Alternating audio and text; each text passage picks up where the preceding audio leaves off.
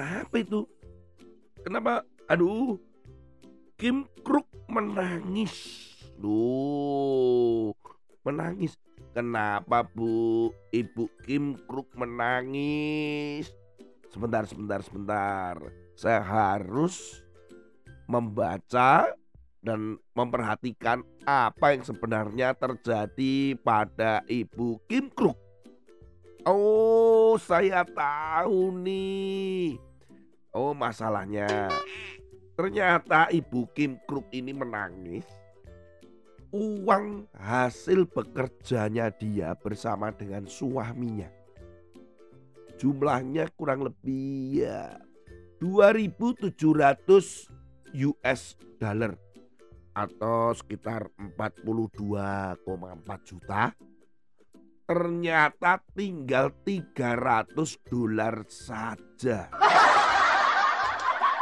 Jangan ketawa, kita nih harus prihatin. Ikut, ya tapi bukan ikut menangis. Tapi apa yang menjadi penyebab uang yang dua ribu tujuh ratus US dollar itu berkurang jadi tiga ratus dolar? Ternyata anak-anak, uang itu diletakkan di atas meja, ceritanya begitu. Setelah pulang mereka bekerja, diletakkan di atas meja.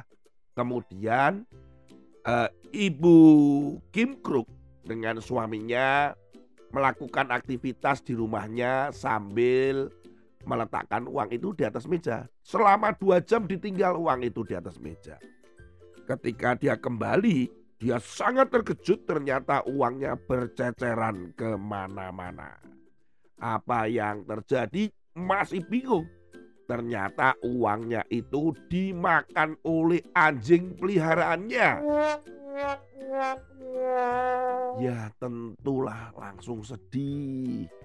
Si anjing ini mungkin mengira, "Wih, ada makanan di atas meja."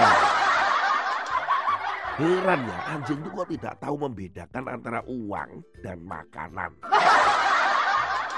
Atau mungkin anjing ini berpikir bahwa itu adalah ya makanan khusus gitu. Atau jangan-jangan memang anjing itu kelaparan, tidak makan berhari-hari.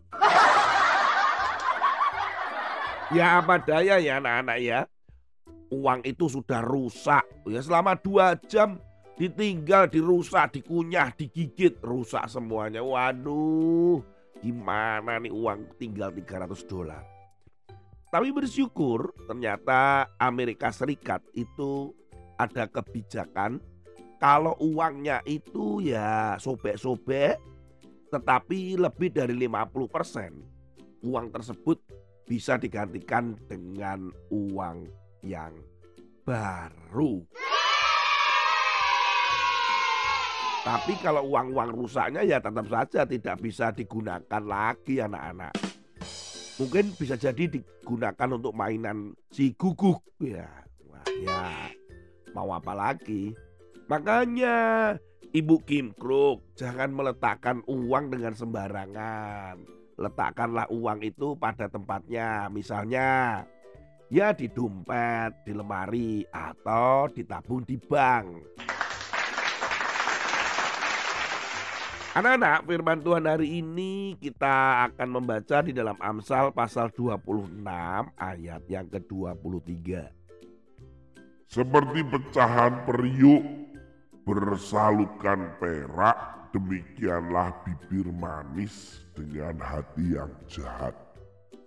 Firman ini kalau kita membaca ya, seperti pecahan periuk bersalutkan perak. Tahu periuk ya, periuk itu tempat air biasanya ya. Bentuknya ya seperti menggelembung gitu periuk tuh. Dari tanah liat biasanya. Nah periuk ini kalau dia pecah kemudian berarti rusak ya, rusak. Kemudian dia tutupi, dicet, ditutupin dengan perak ya, dengan perak. Tetap saja anak-anak kalau diberi air tetap akan bocor karena sudah pecah.